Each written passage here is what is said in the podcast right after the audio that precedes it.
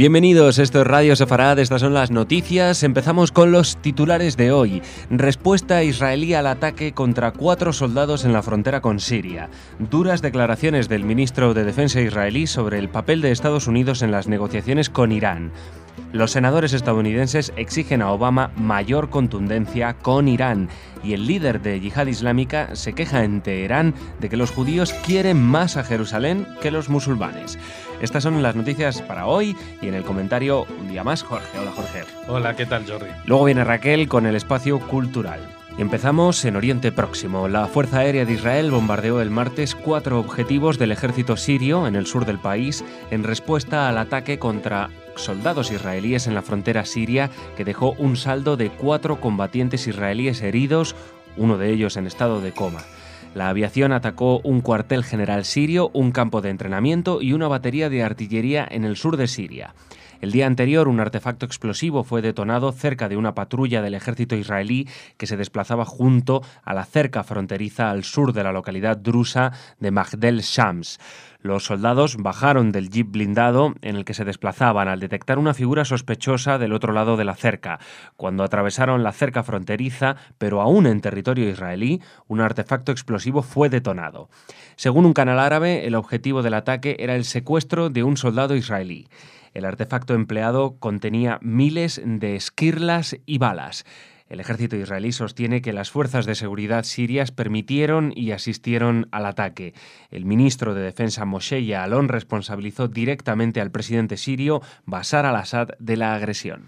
Bueno, ya vemos cómo la, cosa se complica bastante porque eh, Israel ha atacado objetivos sirios dentro de Siria. Hasta ahora lo que habían sido en, operaciones puntuales habían sido convoyes de Hezbollah con rumbo, con rumbo al Líbano eh, dentro del territorio sirio, pero ahora es directamente ataque a determinadas unidades sirias porque seguramente el servicio de información del ejército tiene eh, pruebas muy fehacientes de que esta acción ha sido con la connivencia y con el apoyo del ejército sirio, del presidente al-Assad, y con el objetivo, como se señala aquí, de, hacer que la gente bajen del jeep para que vean eh, un sospechoso, bajen a ver qué pasa y en ese momento rapten al soldado. Eh, afortunadamente, dentro de la desgracia de que explotó el explosivo, pues eh, pudieron, uno de los, algunos de los soldados pudo llamar directamente por radio y pedir eh, eh, cobertura de la artillería para que no se aproximasen desde la frontera siria eh, los soldados. Y una vez que fueron desalojados y llevados a los hospitales, pues se procedió a este operativo en el cual se alcanzaron cuatro objetivos en territorio sirio. Y seguimos. En una disertación en la Universidad de Tel Aviv, el ministro de Defensa Moshe Yalon declaró que Israel ya no puede confiar en Estados Unidos, no puede confiar que Estados Unidos detenga la carrera nuclear de Irán y advirtió que la percepción de debilidad está invitando a nuevos actos de terrorismo contra objetivos norteamericanos. Por ello, puntualizó, Israel debe depender únicamente de sí mismo. En determinada etapa, Estados Unidos comenzó a negociar con ellos y desafortunadamente en el bazar persa los iraníes son mejores, explicó, y añadió, Occidente prefiere postergar cualquier tipo de confrontación para el año próximo o para el mandato próximo, pero al final va a explotar. Los iraníes estaban de rodillas por las sanciones económicas y el aislamiento diplomático, pero se les ha permitido recuperarse, acusó Yaalon. El acuerdo interino firmado en Ginebra en noviembre pasado es muy cómodo para los iraníes porque les ha permitido establecerse como un Estado al borde del arma nuclear e irrumpir hacia la bomba cuando decidan hacerlo. Pues ahí está la situación muy bien descrita por el ministro de Defensa. Eh, han convertido a Irán en un Estado no nuclear, pero que le faltan dos semanas o sea, tienen la tecnología, tienen los eh, instrumentos, tienen eh, el material necesario, la materia prima, y solo tienen que dedicarse a centrifugar eh, con sus centrifugadoras y purificar más, y en dos semanas tienen la bomba. Entonces, este tipo de, mm, de acuerdos lo que han hecho es que Israel se sienta totalmente sola. Y es más, el ejército Netanyahu ha dicho que ha puesto en marcha un operativo militar contra Irán, que no quiere decir que vaya a empezar ni mañana, ni dentro de un mes, ni dentro de dos meses, pero ha dotado de un presupuesto al ejército para planificar un operativo militar para desmantelar el, el arsenal nuclear que acumula el, el, gobierno de Teherán porque no puede permitirse, esto es una cuestión de vida o muerte. Aquí no hay ninguna otra alternativa. Irán quiere construir una bomba atómica para lanzarla sobre Israel.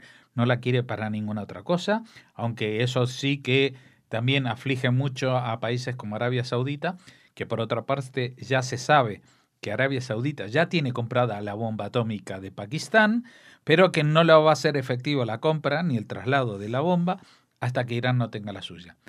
Pero esto lo que va a desatar es una carrera para que todos los países de esta zona pues tengan su arsenal nuclear y no solamente que son gobiernos poco estables, muy poco democráticos todos ellos, sino que ese esa propia carácter inestable y antidemocrático es que puede propiciar de que las armas lleguen a manos no de un Estado, sino de, un grupo terrorista. Vamos, que de, de ahí a Hezbollah o a Hamas eh, le falta muy poco, o, si me apuras un poco, a la yihad islámica y al, y al Qaeda. Y estamos hablando que no es solamente una bomba que se va a usar en Israel. ¿Eh? Esto va a ser una amenaza, una espada de Damocles sobre todo Occidente. Eso a ver si lo entendemos también en España, porque en el momento que algún grupo terrorista tenga la bomba, puede decir, yo tengo una bomba en España. O liberan a todos los presos, o patapum, y se acabó al Andalus. Vamos ahora a Estados Unidos. Allí, 83 de los 100 senadores remitieron ayer al presidente Obama una carta en la que muestran sus exigencias sobre las negociaciones con Irán y le piden que prepare sanciones por si éstas fracasan, en las que declaran debemos señalar inequívocamente a Irán que rechazar las negociaciones y continuar su programa de armas nucleares le llevará a más sanciones drásticas, incluyendo más limitaciones en las exportaciones de Irán de crudo y productos petrolíferos. La misiva fue firmada, entre otros, por el presidente del Comité de Relaciones Exteriores del Senado, el demócrata Robert Menéndez, y sus compañeros de partido Charles Summer, Chris Coons, así como los republicanos Lindsey Graham, Mark Kirk o Kelly Ayotte. La presión de las sanciones económicas trajo a Irán a la mesa de negociación y debe seguir hasta que abandone sus esfuerzos para fabricar armas nucleares, añade la carta. Subrayan además que Irán debe desmantelar su programa de armamento nuclear, resolver las, las preocupaciones dirigidas por el Consejo de Seguridad de las Naciones Unidas y someter a una inspección y verificación su plan. La Casa Blanca teme que la aprobación de un plan de sanciones ponga en peligro la negociación llevada a cabo con Irán a través del Grupo 5 más 1, compuesto por los cinco miembros permanentes del Consejo de Seguridad de la ONU, estos son China, Estados Unidos, Francia, Reino Unido y Rusia, además de Alemania. Bueno, y vamos a ver, la Casa Blanca teme que si se aprueban estas sanciones se ponga en peligro la negociación. ¿Y qué es lo que han obtenido con la negociación? O sea, de momento sabemos que Irán ya tiene acceso a un montón de dinero que tenía bloqueado en las cuentas y que era lo que realmente asfixiaba al régimen. Pero nada, ya le han abierto el grifo, el régimen respira, eh, la oposición está en las cárceles, Rouhani con su sonrisa plateada pues sigue matando más que antes a opositores al régimen, a homosexuales y a cualquier persona que los ayatolas consideren que no sean dignas de vivir. Pero aparte de todo eso, Occidente, ¿qué medida? ¿Alguien hizo una inspección? ¿Alguien eh, sabe eh, que, que, Irán haya frenado algo? Solamente palabras y palabras y palabras. ¿Qué es lo que, qué es lo que teme la Casa Blanca? Si todavía no le han dado absolutamente nada solamente ha dado ella. Entonces, bueno, ya hemos dicho que en, algo coinciden los propios senadores americanos con el ministro de Defensa y con el primer ministro israelí, que lo único que funcionaba eran las sanciones económicas restrictivas y ahora, como las han levantado, pues viva jauja y a seguir fabricando bombas atómicas. El líder de la organización terrorista Yihad Islámica, Ramadán Salah, hizo uso de la popular canción Jerusalén de Oro, compuesta por la israelí Naomi Shemer, durante una conferencia islámica en Teherán para contextualizar la relevancia que Jerusalén tiene para los israelíes y quejarse que la ciudad tiene más importancia para los judíos que para los musulmanes. Salah instó a los participantes y por ende al mundo islámico a considerar el significado que Jerusalén tiene para ellos e hizo un llamamiento para estudiar no solo cómo usar los cohetes y armas que Irán les suministra, sino también acerca de la entidad sionista y su cultura. Bueno, la entidad sionista es como ellos llaman, porque imagínate que si lo pronuncian se les puede quemar la boca, como llaman a Israel. Bueno, me parece muy bien que quieran estudiar eh, a la entidad sionista y su cultura. Yo creo que eso es bueno para cualquiera, incluso para gente de la yihad islámica. Lo gracioso es él se queja de algo que está ahí. Vamos a ver, para los musulmanes, Jerusalén no es una ciudad sagrada.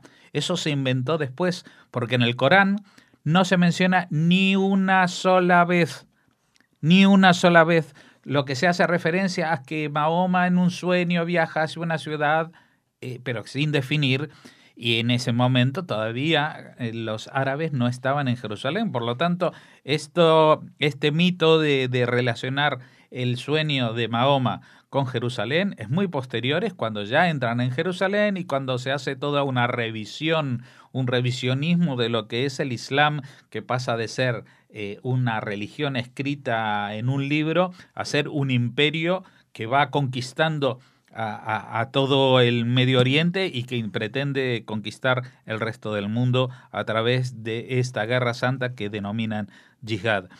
Pues eh, sí, señor Ramadán Shalah, para nosotros, para los judíos, Jerusalén es más importante para los musulmanes. Pero eso está escrito en el Corán. Si usted está musulmán, por favor, revise sus textos, lea lo que usted defiende con la muerte. Muy bien, Jorge, pues muchas gracias. Mañana te vemos aquí de nuevo. Ahora viene Raquel con el espacio cultural.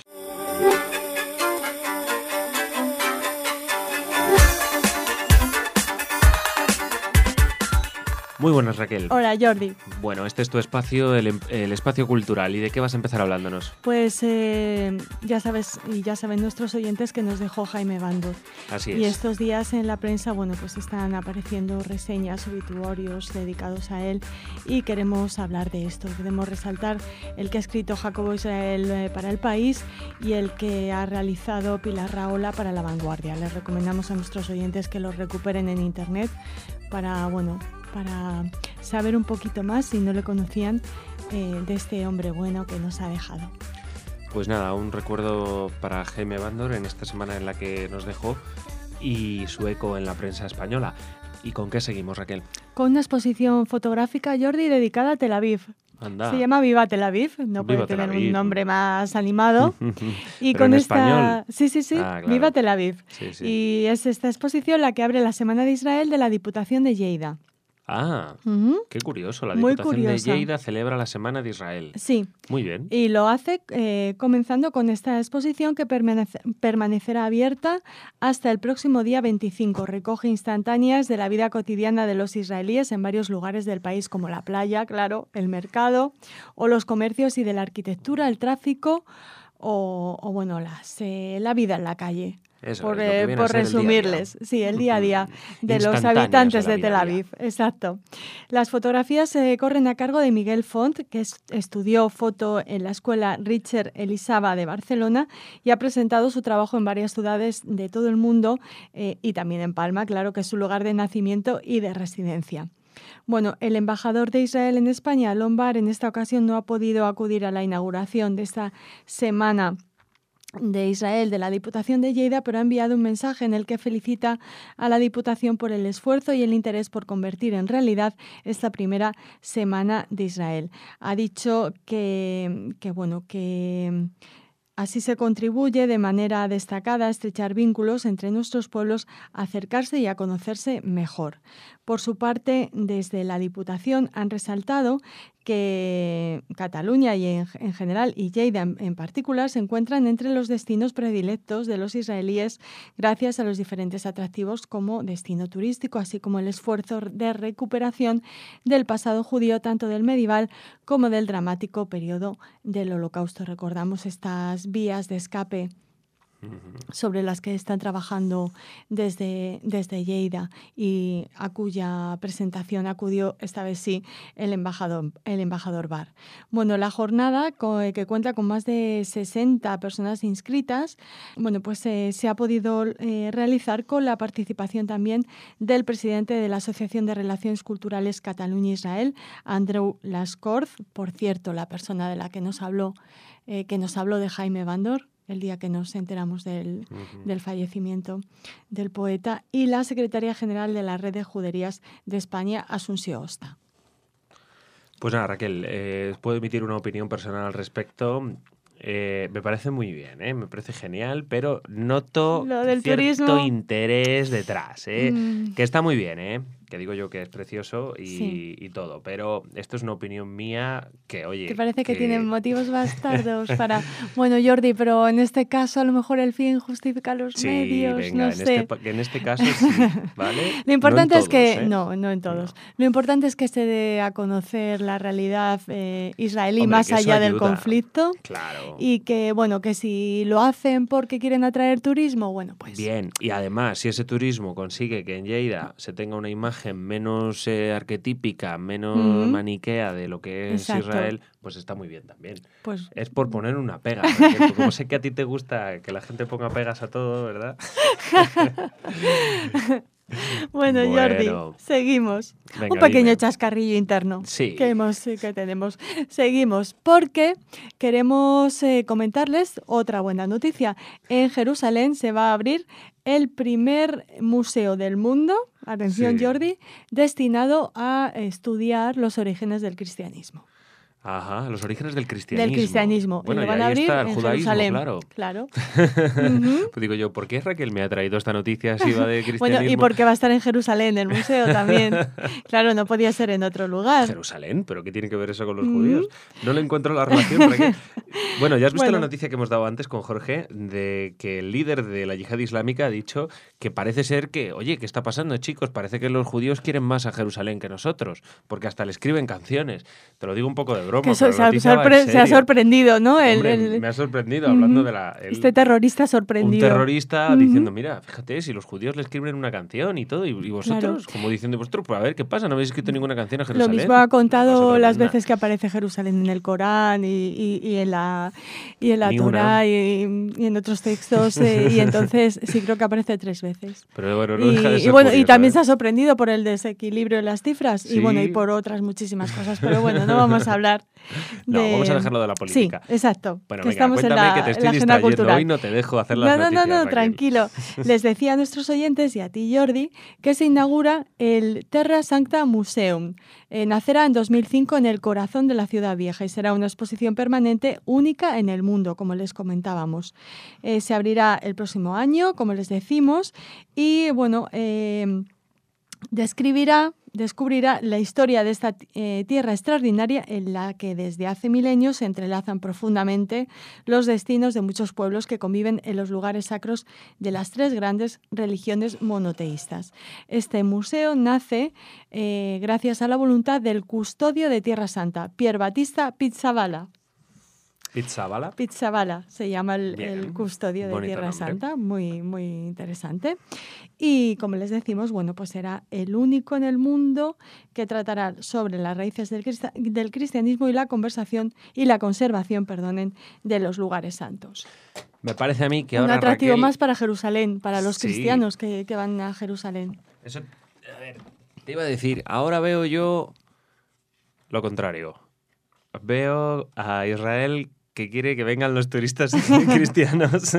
no creo que Israel haya tenido mucho que ver con, con esta iniciativa. ¿eh? Es Porque... más bien de la comunidad cristiana de, de Jerusalén. Sí, el, el custodio de Tierra Santa. Además, eh, Jordi, si una cosa eh, si hay algo de lo que no, no está falto Israel es de, de, turistas cristianos.